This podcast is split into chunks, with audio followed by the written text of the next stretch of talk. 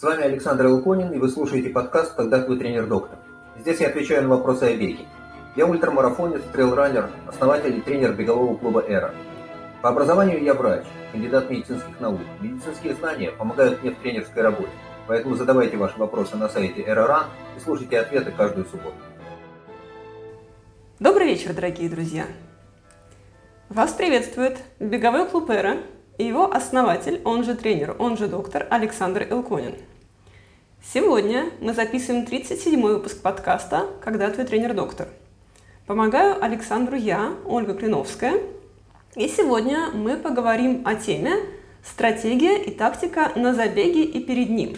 Когда мы написали в чате подкаста тему, а, последовали комментарии, что это слишком поздно, потому что как раз вот прямо сегодня и завтра наши бегуны бегового клуба «Эра» бегут в Архизе в Хибинах и забег Фишт. И они немножко обиделись, что о стратегии тактики на забеге мы поговорим, когда они фактически прибегут. Ну да, конечно, мы должны были бы их проинструктировать чуть раньше, но, дай бог, не последние забеги у наших бегунов. А, как всегда, автор лучшего вопроса получит эробандану. Она может быть а, вот таких вот цветов, белые, красные, либо оранжевые. Кто автор лучшего вопроса, мы узнаем в самом конце. И у меня важное объявление.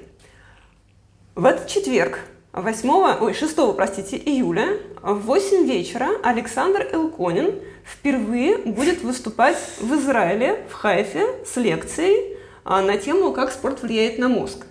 Поэтому, если 6 июля вы в 8 вечера окажетесь в Хайфе, добро пожаловать в клуб «Чердак» на улицу Герцель, 23, и ссылку на мероприятие я размещу в описании подкаста и в комментариях к нашему видео. Давайте переходить к вопросам. И вопрос у нас э, первый разминочный. Задает вопрос нам Дара. И Дара спрашивает. Мы бегали по горам в Армении и встретили парочку алабаев, стерегущих стада коров. Вопрос тренеру. Какая здесь техника безопасности? Что стоит делать, а что не стоит? Может ли Алабай напасть на проходящего мимо человека? И дальше в чате нашего подкаста, куда вы все тоже можете присоединиться, э, для этого нужно э, как сказать, подписаться на телеграм-канал «Эра», подчеркивание «Иран», и там у нас есть э, ссылка на чат подкаста. Дальше в чате подкаста последовали комментарии, что на случай а, Алабаев вспоминаю слова на брифингах Дагестана, что просто нагибающееся движение за камнем а, заложено у этих Алабаев еще пастухами. И когда э, собака предполагает, что в него полетит камень, то собака убежит.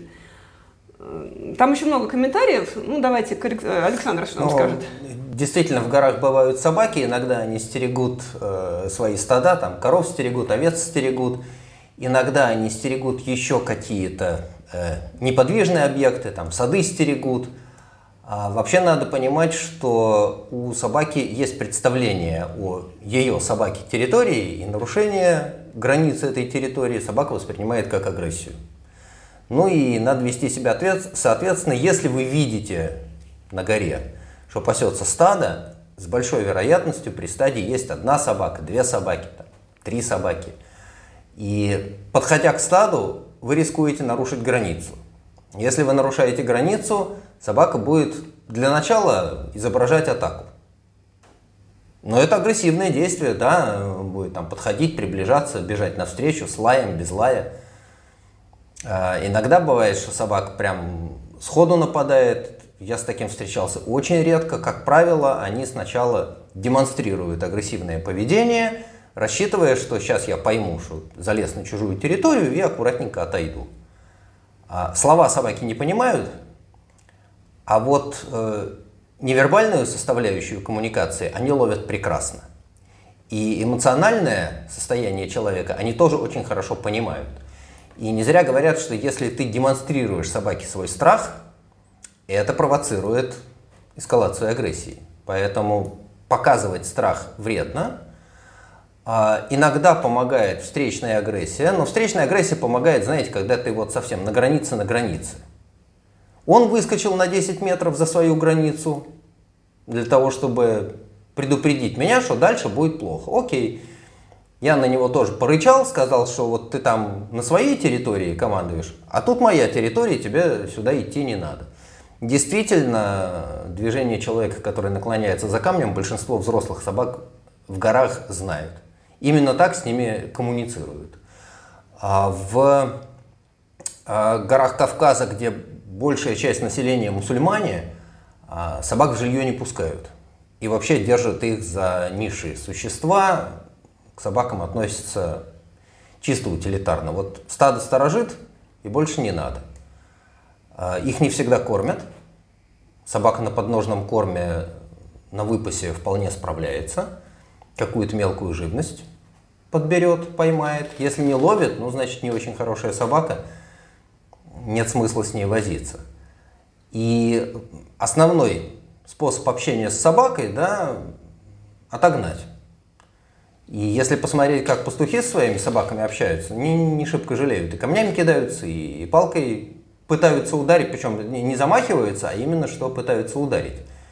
Увернешься хорошо, не увернешься, ну что ж такой неловкий. Э, это не значит, что я призываю всех встреченных собак лупить палками. Можно получить по башке от тех же пастухов, но лучше действовать, что называется, профилактически. Да? Понимайте, если вы подходите к стаду, что там могут быть собаки, если там могут быть собаки, огибайте по дуге. У собаки тоже есть представление, какое расстояние между вами и стадом является безопасным, если вы за эту условную границу не переходите, но он подойдет, погавкает на границе и уйдет назад к своему стаду. Он вас предупредил, вы это поняли, ну и по-тихому разошлись. А, иногда действительно бывает, что ты, не видя этого, перешел границу и оказался далеко на чужой территории. Тогда приходится как-то договариваться. В зависимости от ситуации. Либо встречная агрессия, либо пытаешься, что называется, уговорить, доболтать.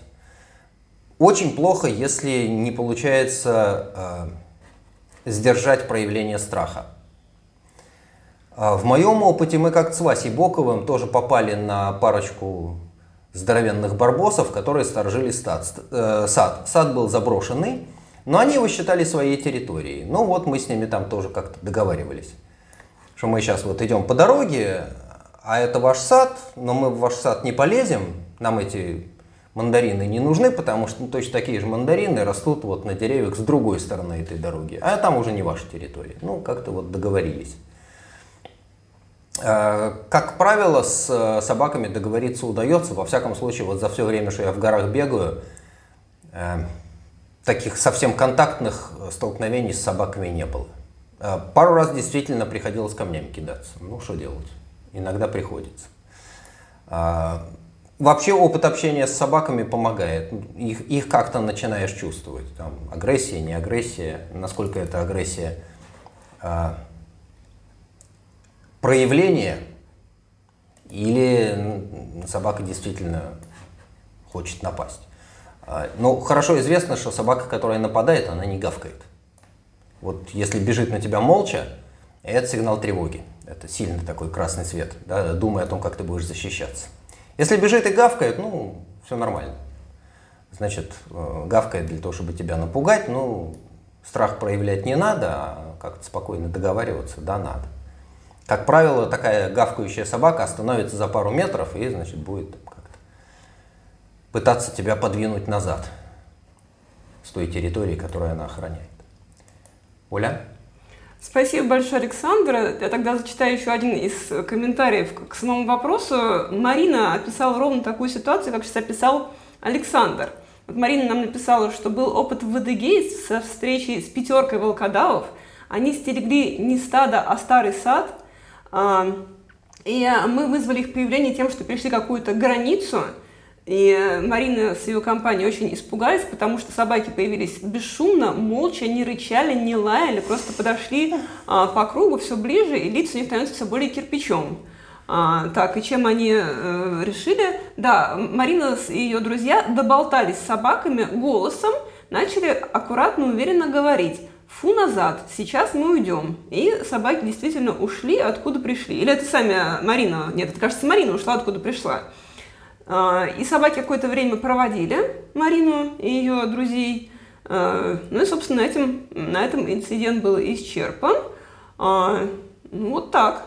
Так что, да, и Марина говорит, что было очень-очень страшно. Так что желаем а, не встречаться с собаками. Ну, э, собаки в горах – это один из факторов, который не очень часто упоминается среди всего прочего. Да, говорят про погоду, говорят там про рельеф, про кам, а там есть еще собаки. Да, действительно есть, ну, вот такая у нас жизнь. И собаки тоже. Оля? Хорошо, спасибо. И следующий вопрос.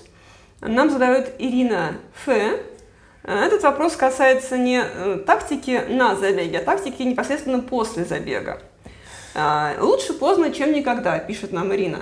Забрала только что на триатлоне свою медаль за первое место на весеннем громе от 22 апреля. А написал на это нам 4 июня. И вопрос тренеру. Как, попав в призы, не прощелкать награждение? Задает нам Ирина. Пожалуйста, Александр. Ну, тут все несложно. Во-первых, для этого надо попасть в призы, не забудьте.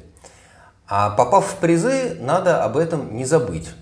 Но, как правило, людей, которые попадают в призы, а, об этом извещают, хотя если ты на тумбочке в категории, то ты прибежал где-то не первым в абсолюте, если твоя фамилия, например, не Рачинская, а ты прибежал не первым в абсолюте, а вот там в какой-то толпе, в середке, в первой части финиширующих, вот ты прибежал, у тебя, как положено на финише, счастье, отходняк, ты идешь отъедаться, отпиваться, а что ты при этом где-то можешь быть в категории, ну, ты этого не знаешь.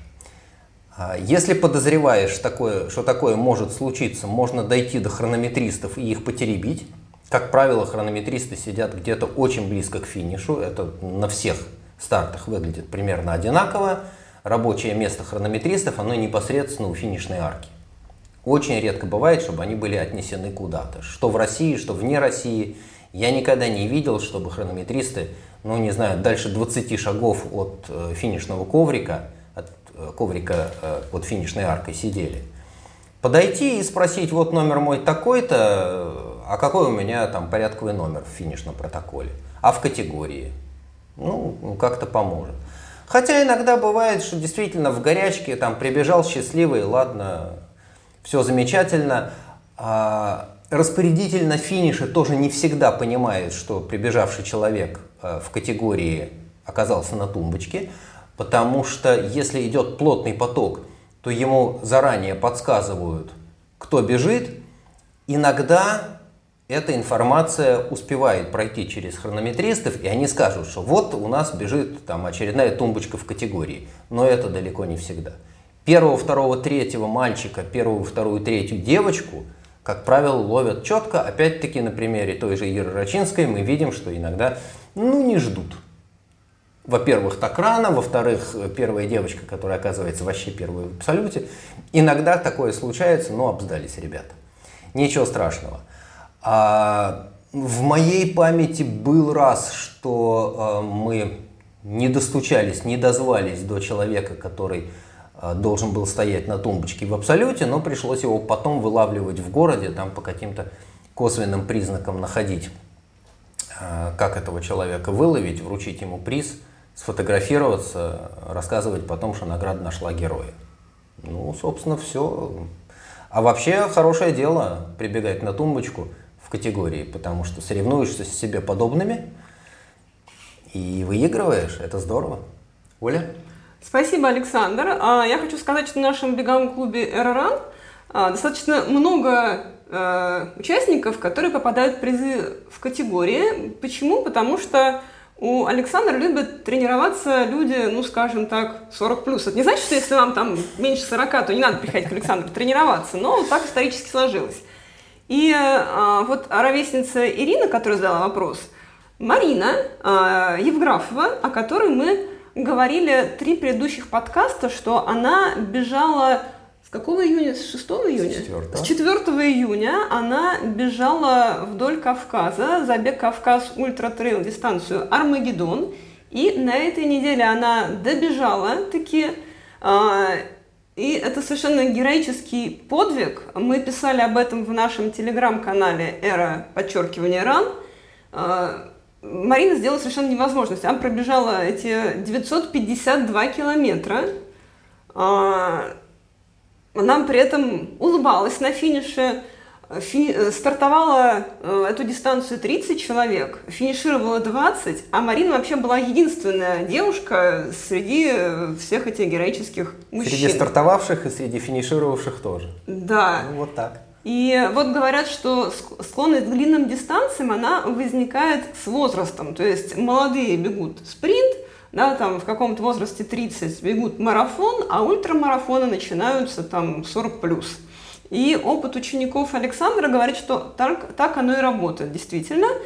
А касательно Марины, мы очень сильно попросили Марину ответить на вопросы наших слушателей, потому что вопросов к Марине очень много о том, зачем она побежала 952 километра, как она бежала 952 километра. И если нам повезет, то мы сделаем этот выпуск уже на следующей неделе, а если не повезет, то через неделю. Так что следите, пожалуйста, в нашем телеграм-канале «Эра подчеркивание РАН» за анонсом наших следующих программ. А мы да, мы поздравляем Марину от всей души и категорически восхищаемся ее смелостью, ее силой, и, в общем, особенно моральной силой, мне кажется. И переходим к следующему вопросу. Вот за этот вопрос Александр сначала хотел вручить эробандану, вот одной из таких вот эробандан, но потом а, мы нашли вопрос еще более, так сказать, э, вызвавший нас больше эмоций. Но вот Вопрос, который сейчас я зачитаю, был э, предпос... в общем, кандидатом на эробандану. Вопрос нам задает Владимир, который точно получал эробандану. Я прям вот, даже, кажется, не в предыдущем эфире. И вопрос длинный, но я его зачитаю. Он очень умный вопрос. Некоторые тренеры используют термин «чемпион на тренировках», называя так тех, кто на тренировках всегда отлично отрабатывает, но на соревнованиях показывает результаты хуже тренировочных – они часто связывают это с психологией. Люди перегорают на стартах, не могут выдать свой максимум. У меня, говорит Владимир, ситуация обратная. На соревнованиях могу выдавать темпы, которых нет на тренировках.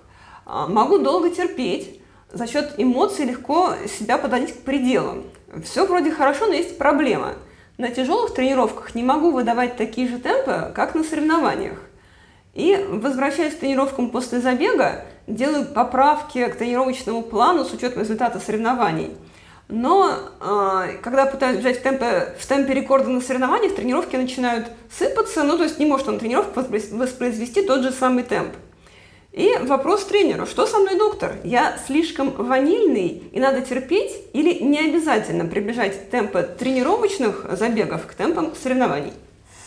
А, смотрите, хороший вопрос. То, что я всегда пытаюсь объяснить, донести, это, к сожалению, не очень хорошо э, описывается словами. Тем не менее, все тренировки, которые мы делаем, мы делаем в состоянии здесь и сейчас.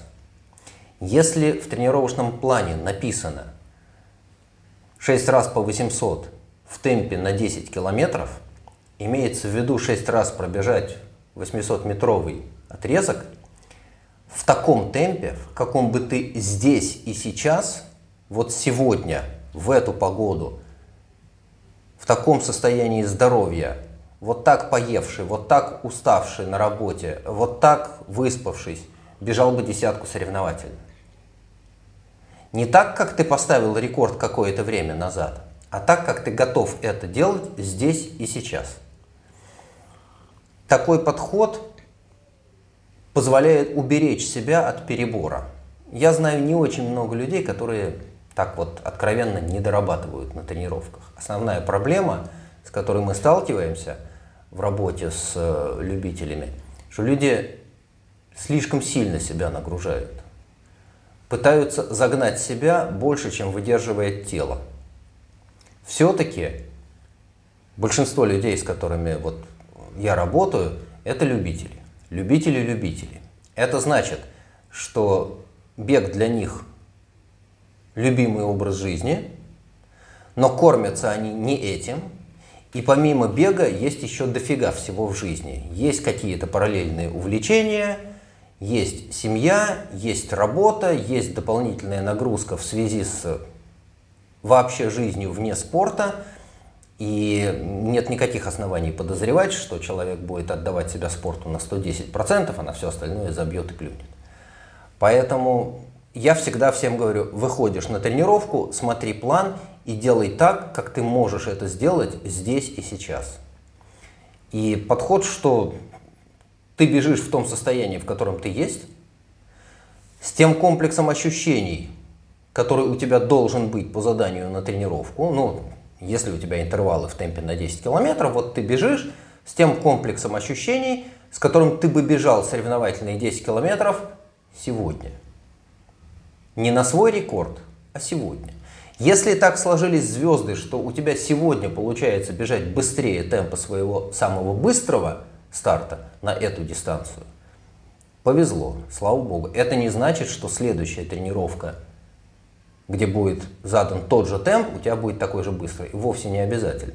Но ситуация, что человек оказывается чемпионом мира по тренировкам, то есть он выдает какие-то фантастические результаты на тренировках и при этом садится на соревнованиях, она типичная. И я всегда э, говорю своим, ну, зачем ставить рекорд на тренировках? Рекорд надо ставить на соревнованиях. На тренировках ты спокойно работаешь. На тренировках надо хорошо контролировать нагрузку. Потому что если ты перебираешь по нагрузке, ты рискуешь травмироваться. Ты рискуешь перегрузиться. Потом из ямы вылезать тяжело, больно. И психологически очень тяжело. Проще, наверное, мириться с собой. Не надо чрезмерно терпеть. Не обязательно приближать темп работы к темпам соревнований. Соревновательный темп у тебя будет тогда, когда ты подведешься, отдохнешь, у тебя, ну, видимо, брызнет в кровь, что называется, адреналинчиком, стартовый мандраж, и на всем этом ты выдашь то, что на тренировках не получалось выдать. Соревнование – это пик, это самое большое из того, что ты мог сделать. Иногда на соревнованиях заталкиваешь себя чуть выше привычных границ. Так тоже бывает. Но вот заталкивать себя выше привычных границ на тренировках совершенно не обязательно. Ну, задали темп, там, на пятерку. Ну вот и беги в темпе пятерки, не надо ставить рекорды. И там пятикилометровые интервалы бегать в темпе на 3000 тоже не очень хорошо, потому что ты уходишь в другой режим энергообеспечения, ты не отрабатываешь ту часть физиологии, которую нам надо тренировать. Вот те механизмы, которые должны тренироваться, они не тренируются. Тренируется что-то другое, поэтому не проблема. На мой взгляд, консервативный подход в тренировочном процессе – это вещь хорошая, правильная. Оля? Спасибо, Александр. А, я могу добавить от себя, что я абсолютно всегда, когда начала тренироваться на результат, испытывала ощущения такие, как нам описал Владимир. Mm-hmm. То есть я даже близко не могла на каких-то более-менее длительных кроссов, там даже десятку пробежать в тренировочном режиме в том темпе, в котором я потом бежала марафон на соревнования. А, причина Александр рассказал, то есть если это тренировка после работы, ты уже уставший, ты хочешь есть, спать, тебе уже все надоело, э, там, тебя целый день кто-то доставал какими-то неприятными вещами. А, а когда у тебя соревнования, ты э, отнесся к этому аккуратно. Сделал до этого, у меня было э, правило брать не одну разгрузочную неделю, а две обязательно, две, разгруз, две разгрузочные недели, потому что одной мне было мало. Это очень индивидуально. Вот я себе э, поняла про себя, что мне надо две недели отдыхать. Значит, а, прям совсем за три дня до соревнований я не то что не бегала, я не ходила, я лежала просто на кровати три дня, если это была возможность, там, если удавалось. А, что еще? Когда ты приходишь на соревнованиях, тут тебе музыка, тут тебе а, шарики, не знаю, там хлопушки, тут ты кофеинчика наглотался. И когда стартовый пистолет выстрелил, естественно, ты побежал, просто полетел, э, ты весь отдохнувший, ты с кофеином, у тебя эмоции, адреналин внутри. Естественно, ты бежишь даже не замечая того, что ты вдруг побежал там по 4.00. А, ну, у меня так было всегда, да, поэтому я даже не знаю, что Владимир переживает. А, по-моему, это нормально. То есть, ну, по ощущениям, если ты устаешь на тренировке так же, как ты устаешь на забеге, ну и все. Ну, как правило, тренировки не должны быть такими тяжелыми, как старты. Оля? Хорошо. Вопрос следующий нам задает опять тот же самый Владимир. Судя по глубине и характеру вопроса, это опять он. И в одном вопросе он задал целых три. А, первый. Как бегать легкие восстановительные тренировки, если вокруг горы и холмы? Владимир, кажется, не находится в России. Ну, мало ли. А, пешком ходить, когда выскакиваю из зоны, бегать только спуски или стадион искать? Давайте я буду по, по одному задавать. Пожалуйста, Александр. А, в общем, по опыту, который у нас есть э, тренировок в горах, получается, что либо ты действительно переключаешься на шаг, если пульс лезет слишком высоко и ты понимаешь, что задыхаешься. Если не получается разговаривать на бегу, значит это точно уже не легкая восстановительная тренировка, надо снижать нагрузку. Как это сделать? Окей, переключись с э, бега на шаг, не проблема.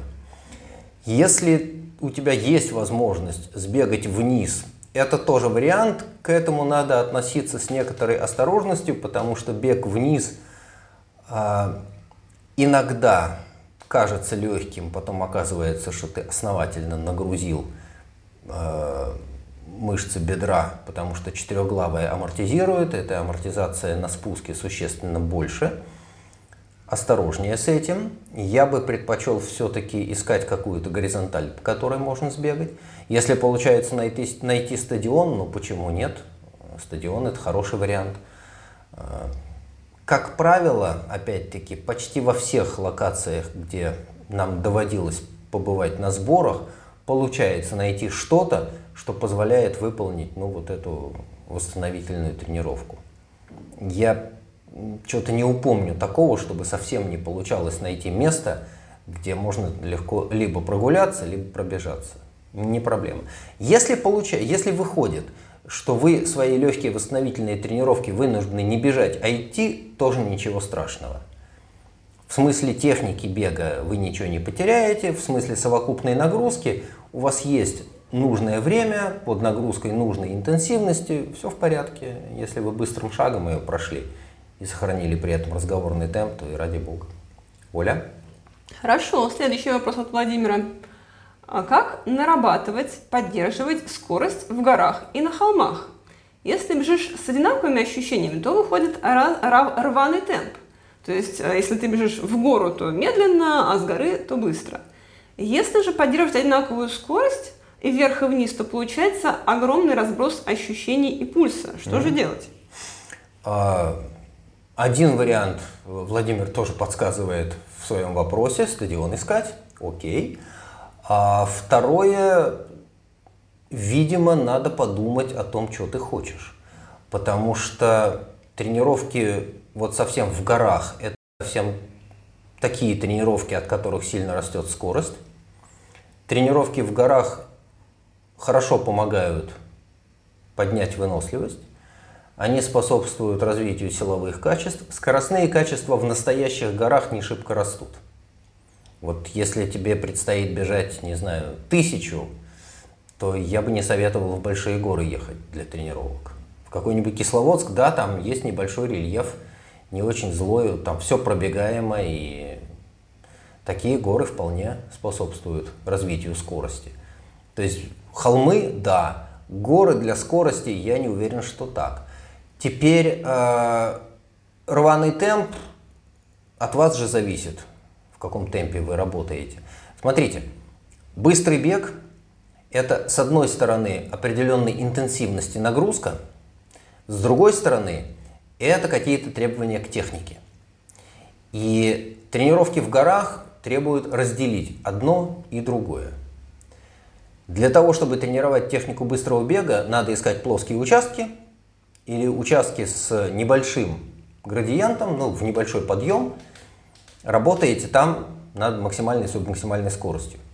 Если речь идет о том, чтобы пробежать условно час на пороге анаэробного обмена, трудно найти такой участок, чтобы там ни разу рельеф не, не сыграл в ту или иную сторону. Стало быть, вам нужно оказаться в определенном физиологическом состоянии и удержаться в этом состоянии в течение какого-то времени, там 40 минут, часа, если это аэробная работа, может быть и больше, но тогда надо, конечно, играть темпом. Да, получится рваный темп. В горочку помедленнее, на плоском побыстрее, с горы еще быстрее.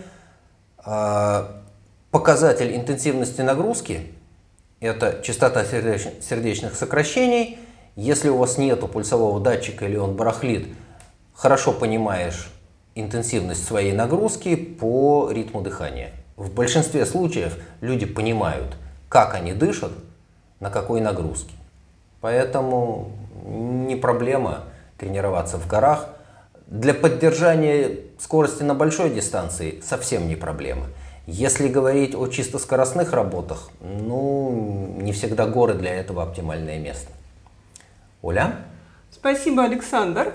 И следующий вопрос от Владимира. И прежде чем я его зачитаю, я прочитаю комментарий Маши, которая сейчас находится в Казахстане и пишет, а я что-то в основном хожу. А бег вниз грузит мало того, что бедра, так у меня еще и пресс не выдерживает бежать вниз. Так что да, для легких бегов получается и вверх идти, и вниз идти. А у нас еще остался третий вопрос от Владимира. Как лучше в горах, на холмах одновременно готовиться к быстрой десятке и горному трейлу 60 плюс километров?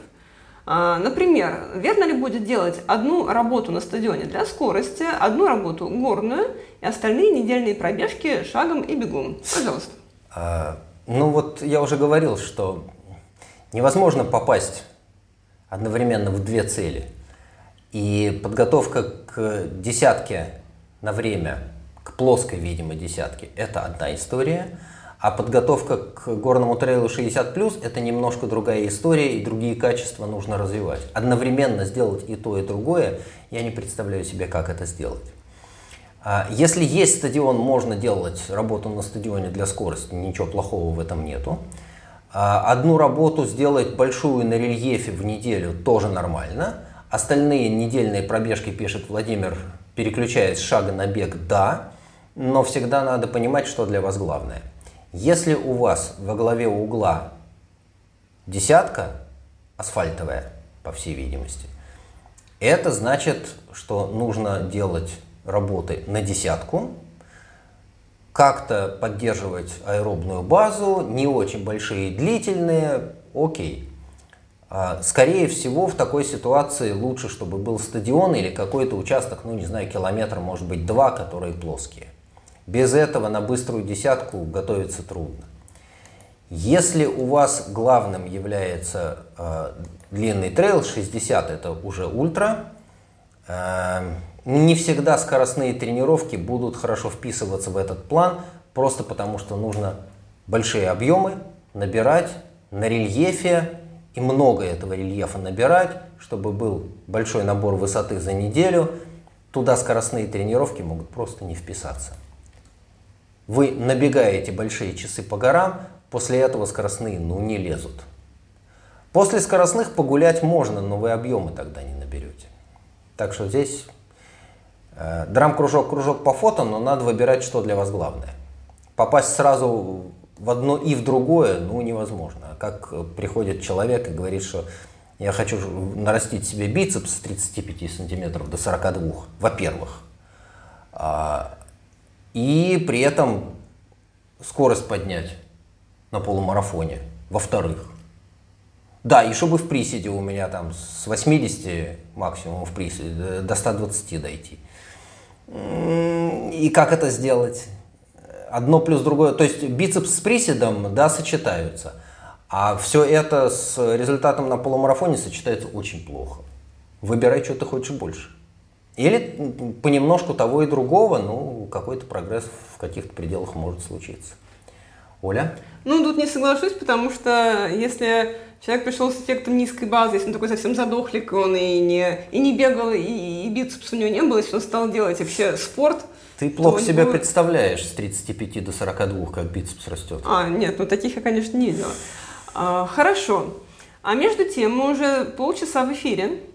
И если нашим зрителям и слушателям нравится, кажется полезным или приятным, либо забавным то, о чем мы рассказываем в нашем подкасте «Когда твой тренер-доктор», то, пожалуйста, ставьте лайки, сердечки и звездочки этому выпуску И обязательно подписывайтесь на нас там, где вы нас сейчас слушаете. А это может происходить на YouTube-канале EraRun, либо на семи подкаст-платформах, в том числе Apple подкасты, Google подкасты, Яндекс Музыка, Castbox.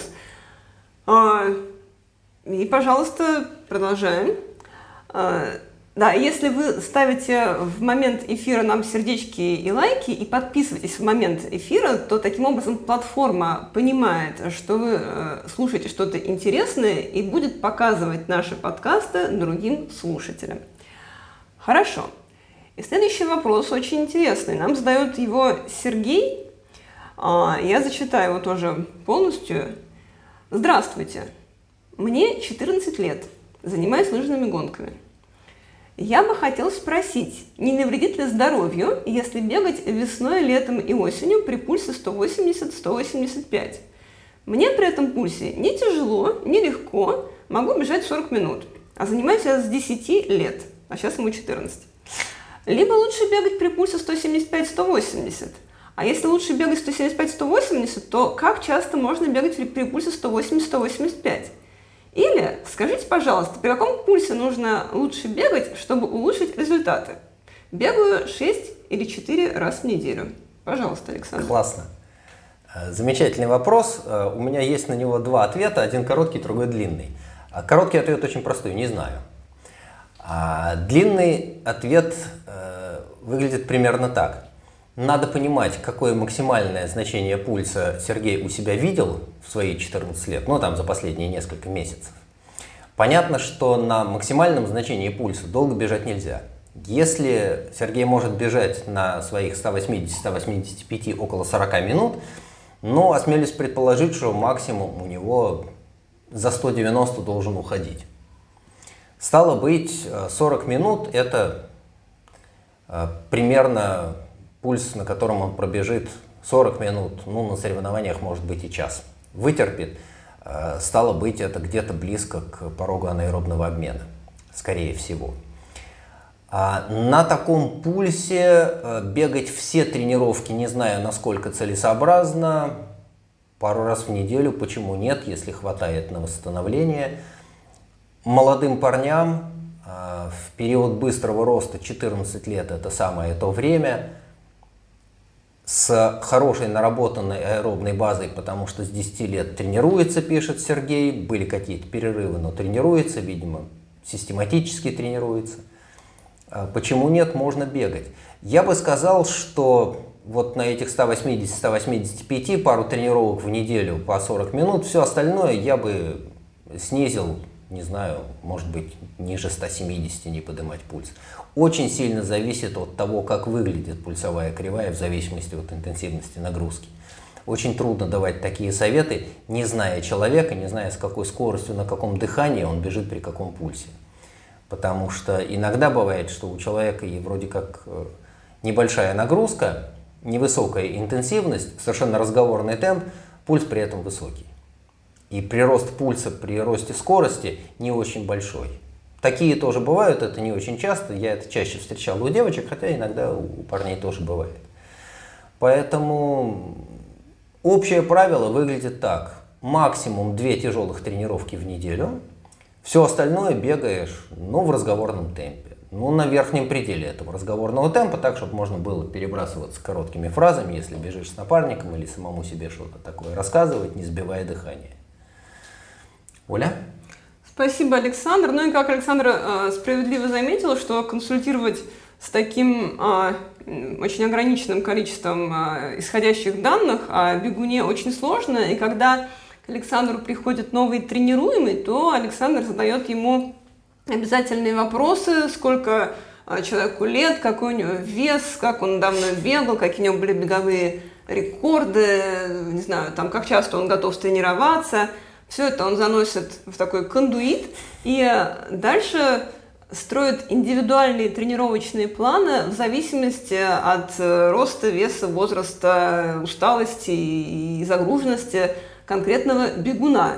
Вот. И чтобы а, тренироваться у Александра индивидуально, нужно зайти на сайт Era Run в раздел программы тренировок и там написано, каким образом у Александра можно тренироваться дистанционно, когда он пишет беговые планы, либо с ним можно заниматься очно. У нас в Хайфе Александр организовал беговое сообщество Ранхайфа, и там он проводит и совместные пробежки, это бесплатно, либо вот прям таки тренировки, но это за очень символический донат. Хорошо, а мы переходим к следующему вопросу, который нам задает Дмитрий. Вопрос тоже мне очень нравится. А, посмотрел подкаст, где ведущий довольно сумбурно с биоритмами и рептилоидами рассказывал про метод подводки к стартам через гиперкомпенсацию. Знаю, что можно через неделю после целевого старта, например, марафона, сбегать полумарафон довольно успешно. Но как метод подводки к целевому старту а, не слышал. А, что скажет Александр? А, История с гиперкомпенсацией – это один из краеугольных камней той модели тренировочного процесса, в котором живет, я бы сказал, 90% всех людей, которые так или иначе тренируются. Идея, что вот мы сейчас подведем какую-то нагрузку, у нас э, в результате этой тренировки нужное нам качество сначала немножечко упадет, но обычно об этом говорят, когда силовую тренировку описывают. Да? Взял гирю, начал подымать. Поднял, условно, сто раз за тренировку, больше не могу. Мышца потеряла способность сокращаться в этом режиме. Утомление. Наступило утомление.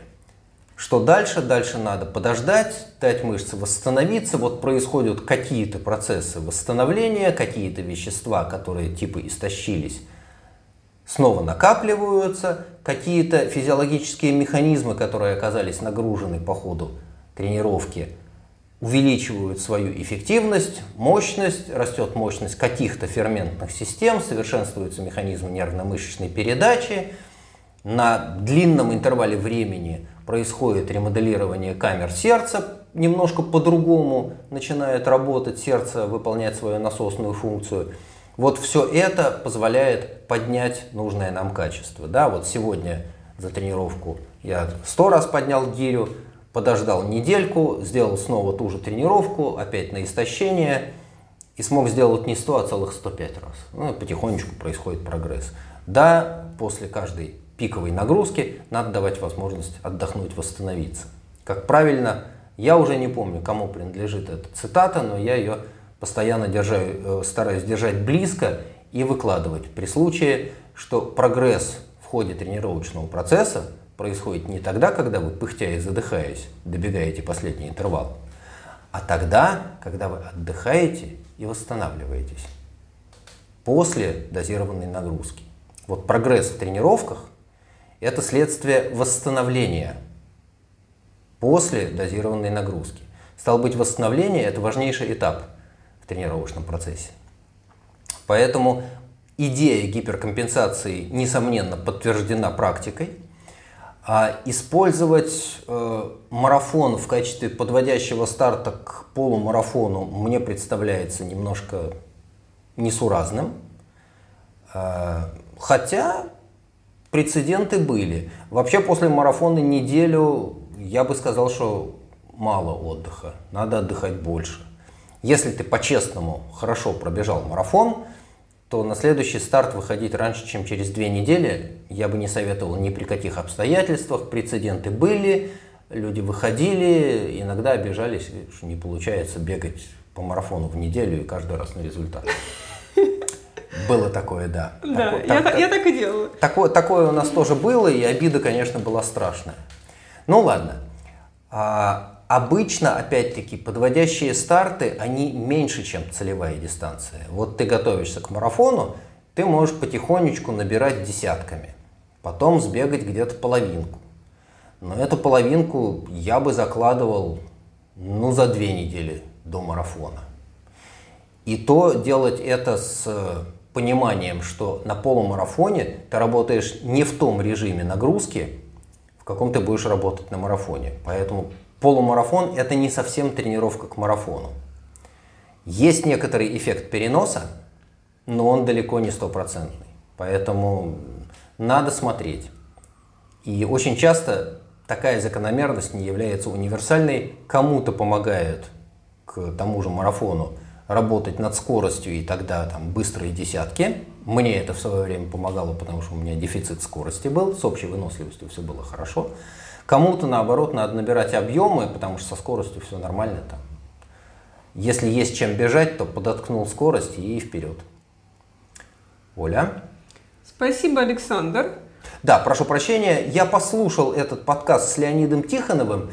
А, я оттуда вынес а, не историю с рептилоидами и не воспоминания о Советском Союзе, а вполне такую житейскую мудрость человека, который много времени провел в тренировочном процессе и научился строить свой тренировочный процесс, как я понял сам. Он не совсем внятно об этом говорит, но он говорит о том, что надо понимать свое состояние. И надо понимать, до какого состояния нужно дойти в ходе тренировочного процесса. Он это довольно четко описывает, это надо услышать. Там немножко действительно сумбурная речь, но это можно услышать. И он говорит, что вот вы набегаете сколько-то интервалов в темпе на 400, пока не чувствуете, что у вас мышцы потяжелели, начали гореть, а после этого вы можете переключиться на интервал подлиннее и поработать в другом режиме, ближе к э, целевой дистанции – а, послушайте, это слышно. По сути, речь идет о том, что нам надо на тренировках выходить на тот э, физиологический режим, на тот уровень нагрузки, который нас ждет в соревновании. С поправкой на здесь и сейчас. А люди, которые бегают стадионные дистанции, оказываются в своих тренировках довольно близко к тем скоростям, которые они потом выдают на соревнованиях. У нас на наших длинных сверхдлинных разница между тренировочной скоростью и соревновательной скоростью может оказаться значимой. Но идея такая, в тренировке надо подходить близко к тому состоянию, которое ждет тебя в соревновании. И это состояние описывается комплексом субъективных ощущений, воспринимаемой тяжестью нагрузки и какими-то объективными показателями типа частоты сердечных сокращений, ну, ритма дыхания. Оля? Спасибо, Александр. И мы успеем еще задать вопрос и ответить на него. И, кстати, можно немножечко свыше на две минуты регламента уйти. А, потому что я знаю на него ответы, как правило, он бывает не очень длинным, а вопрос нам задает а, интернет-издание «Спортэкспресс», для которого Александр а, время от времени пишет статьи. Он до этого писал статьи для сайта чемпионат.ком, а вот теперь почему-то «Спортэкспресс» к нему проявляет интерес. И а, буквально на этой неделе Спортэкспресс выпустил статью «Как правильно увеличивать скорость бега». Эта статья начиналась с вопросов от Спортэкспресса, как понять, с какой скорости начинать бегать новичку и как правильно увеличивать скорость бега, если у человека втягивается в бег. Пожалуйста, Александр. А, начинать надо с той скорости, на которой бежать комфортно. И куда вы не сунетесь с вопросом, а с какой скоростью надо начинать бегать, ответ будет приблизительно одним и тем же. С той скоростью, с которой вам бежать комфортно. Что значит комфортно? Как правило, речь идет о том, что ты можешь бежать и на ходу разговаривать. Это самый четкий критерий адекватности нагрузки, особенно в начале тренировочного процесса. Если получается бежать, говорить полными фразами, не сбивая ритм дыхания, при этом не задыхаться – и если в таком режиме получается продержаться 10, 15, 20, 30 минут, значит скорость выбрана правильно. Если минут через 10 понимаешь, что что-то дышать тяжеловато, а об разговоре уже речи не идет, значит слишком быстро бежишь. В начале это, как правило, так. А на совместных пробежках я использую этот несложный фокус. Человека, который только-только пришел, я начинаю допекать вопросами. Потому что мне надо слышать, как он отвечает, мне надо слышать, как он дышит, насколько у него получается разговаривать на бегу. И если слышно, что для того, чтобы ответить, ему надо судорожно хватать воздуха, ну, значит, мы бежим слишком быстро, надо немножечко притормозить. Окей, нормально. Это для начала. А увеличение скорости бега обычно происходит само по себе – помимо вашей воли и желания, если вы тренируетесь регулярно, 3-4 хотя бы тренировки в неделю, это почти гарантированный рост общей выносливости. Бегаете и со временем понимаете, что расстояние, которое вы пробегали за там, свои полчаса бега потихонечку растет. Или наоборот. Вот вы бежали от своего старта до какой-то метки, а потом возвращались назад, и у вас на эту пробежку от старта до точки разворота уходит все меньше и меньше времени.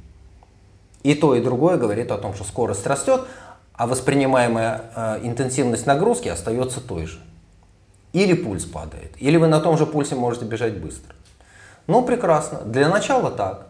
А потом, если хочется результата, можно думать о том, какие упражнения, подходы можно использовать для того, чтобы увеличивать скорость. Если этого хочется. Потому что есть много людей, которые говорят, а ты, зачем мне увеличивать скорость? Я вот бегаю и бегаю, мне хорошо. А я тренируюсь для того, чтобы получать удовольствие от процесса. Я тренируюсь для того, чтобы я мог выйти на старт и пробежать эту дистанцию в свое удовольствие, разговаривая с кем-то ну, там, подцепить кого-нибудь и протащить его по дистанции, не знаю, там, полумарафон из двух часов выбежать под разговоры. Так тоже можно, и в этом нет ничего плохого, да. Это не значит, что каждый должен тренироваться для того, чтобы немедленно сделать чемпионом мира. Вовсе нет. У каждого есть свои цели, желания, это абсолютно нормально. Взрослые люди и все совсем разные. Оля? Да, я могу подтвердить, что именно такой разговорный тест Александр применяет на наших совместных пробежках и групповых тренировках в Хайфе. Мы теперь начинаем в пятницу в 6 утра. И если вы вдруг случайно окажетесь в пятницу в Хайфе в 6 утра, то, пожалуйста, в нашей группе в Телеграм Аранхайфа написано, где мы стартуем, как мы бежим, и как раз к нам присоединяются самые начинающие бегуны, и Александр их так вот постепенно, плавненько вводит в мир бега. Хорошо, а теперь точно пришло время задавать лучший вопрос. И кто же получит одну из трех аэробандан? Оранжевую, белую или черную? Пожалуйста, Александр, скажите, кто это счастливец сегодня? А, вопрос нам задала Анна. И спросила она вот что. Иногда по каким-то причинам спортсмену-любителю приходится делать перерывы в тренировочном процессе. И я сейчас не о проблемах здоровья, скорее о понимании, что регулярный режим человек не вывозит, например, по времени, и предполагает, что человек понимает, сколько у него такая ситуация продлится. Счастливый человек, если он это понимает, иногда люди оказываются в ситуации, что приходится прерывать тренировочный процесс, и неизвестно когда случится выход и случится ли он когда-нибудь. Так вот вопрос. Как построить свою физическую активность в этот период, чтобы не было мучительно больно выбираться обратно? И какие подходы возможны, силовые, какие-то еще активности? Как обычно, есть два ответа, короткий и длинный. Короткий ответ такой. Делайте то, что вы можете. Вот не получается бегать, сядь на велосипед – не получается сесть на велосипед, может быть, есть велотренажер. Нету велотренажера, придумай себе еще какую-то циклическую нагрузку, ходи. Беговая дорожка, грибной тренажер. Если есть доступ в зал эллипс, э, в том же зале может быть степер, если хочется циклической нагрузки. Опять-таки плавание тоже относится к циклическим видам. А если не получается поддерживать циклику, я бы говорил о том, что ну, какая-то аэробная нагрузка взрослому человеку нужна обязательно. Наша жизнь и так держит нас в непрерывном дефиците в смысле циклических видов спорта, в смысле упражнений на выносливость. Людям, которые только-только пришли тренироваться, или людям, которые сильно озабочены контролем массы тела, говорю, слушай, ты на каком этаже живешь? а на каком этаже ты работаешь, а у тебя лифт есть, а вот представь себе, что у тебя лифта нету. И ты ходишь на свои этажи пешком. Потому что это для тебя способ увеличить время под нагрузкой. А ты на автобусе ездишь на работу или ты на машине ездишь на работу, окей, выйди на одну остановку раньше и пройди хотя бы там 600-800 метров пешком. Или найди себе парковку не в подвале своего офисного центра, а где-нибудь, откуда тебе придется пройти. Ну, любые минимальные способы увеличить свою физическую нагрузку, в первую очередь в смысле циклики, надо использовать. Теперь а, по поводу силовых. А, тут я должен сказать, что Аня немножко лукавит, потому что она знает ответ. Мало того, что она его знает, что называется, в теории, она его знает еще и на практике. Потому что Аня была среди тех, кто вовсю использовал наши тренировки, которые были в основном силовыми, в какой-то степени построены на силовую выносливость. Речь идет о тех тренировках, которые мы писали регулярно, покуда у всех была корона. И все сидели в заперти и были лишены возможности нормально бегать, выйти на улицу, тренироваться. Ну вот тогда э, я писал трех, что ли, дневный цикл в неделю, и каждую неделю выкатывал новый цикл. Тренировки на карантине, подозреваю, что это можно найти на где-то в. Эроран. И на нашем сайте В разделе Эроран. тренировки. Совершенно верно. И здоровенный э, перечень этих комплексов, которые можно той или иной степени использовать, а еще там, использовать свою фантазию, у кого какая она, а для того, чтобы эти тренировки как-то модифицировать. В любом случае, что бы вы ни делали, любая физическая нагрузка лучше, чем просто диван. Еще более важно понимание, что без физической нагрузки человек деградирует. Вот ребеночек родился, какое-то время он растет, потому что ему положено по природе расти, но без регулярной физической нагрузки не получится из ребеночка сделать здорового взрослого. Не очень здоровые взрослые без нагрузки получаются – а нормальные здоровые взрослые получаются только тогда, когда дети растут и развиваются с достаточной физической активностью. И хорошо видно, вот мы бегаем с утра на пляже, и на этом пляже играют дети, и видно, кто сидит, а кто играет активно, бегает. И бегающих людей сразу видно, и детей, которые регулярно бегают, их тоже видно – потому что у них бег складывается сам собой, с чистой техникой, и потом у них нет проблемы нормально бежать, и не приходится возиться им, исправляя какие-то дефекты техники бега. Наоборот, те, кто сидел в телефоне, ну, как правило, не получается бежать. Почему? Потому что это навыки, которые не отработаны. Двигательные навыки формируются в ранние годы в молодости, в юности, окей. Если у нас не было возможности натренироваться тогда, ну хорошо, мы вот сейчас во взрослом состоянии можем себе это позволить, что-то набрать, но это набранное надо, конечно, держать в активном состоянии. И если получается, что не выходит поддерживать тот тренировочный режим, который удавалось держать на протяжении длительного времени и есть перерыв, хорошо, сделайте себе этот перерыв – договоритесь с собой о том, какую физическую активность вы в этот период будете поддерживать. Ну и совершенно очевидно, если случился такой перерыв, и вы понимаете, что способность бежать упала, скорость не та, силовые показатели хотелось бы лучше, а надо возвращаться. Окей, начинаем возвращаться, но понятно, что невозможно пропасть перепрыгнуть тройным прыжком – Стало быть, возвращение – это значительный откат назад, и ты снова начинаешь втягиваться, и может быть после какого-то длинного перерыва вместо того, чтобы выйти и побежать, приходится э, чередовать бег с шагом, и силовые нагрузки тоже делать поменьше, чтобы квадрицепсы не отвалились послезавтра и так далее. Да, понятно, обидно понимать, что раньше ты вот э, за час пробегал десятку и при этом мог э, трендеть активно, а сейчас ты ту же десятку бежишь за час 15 и при этом еще и слегка задыхаешься.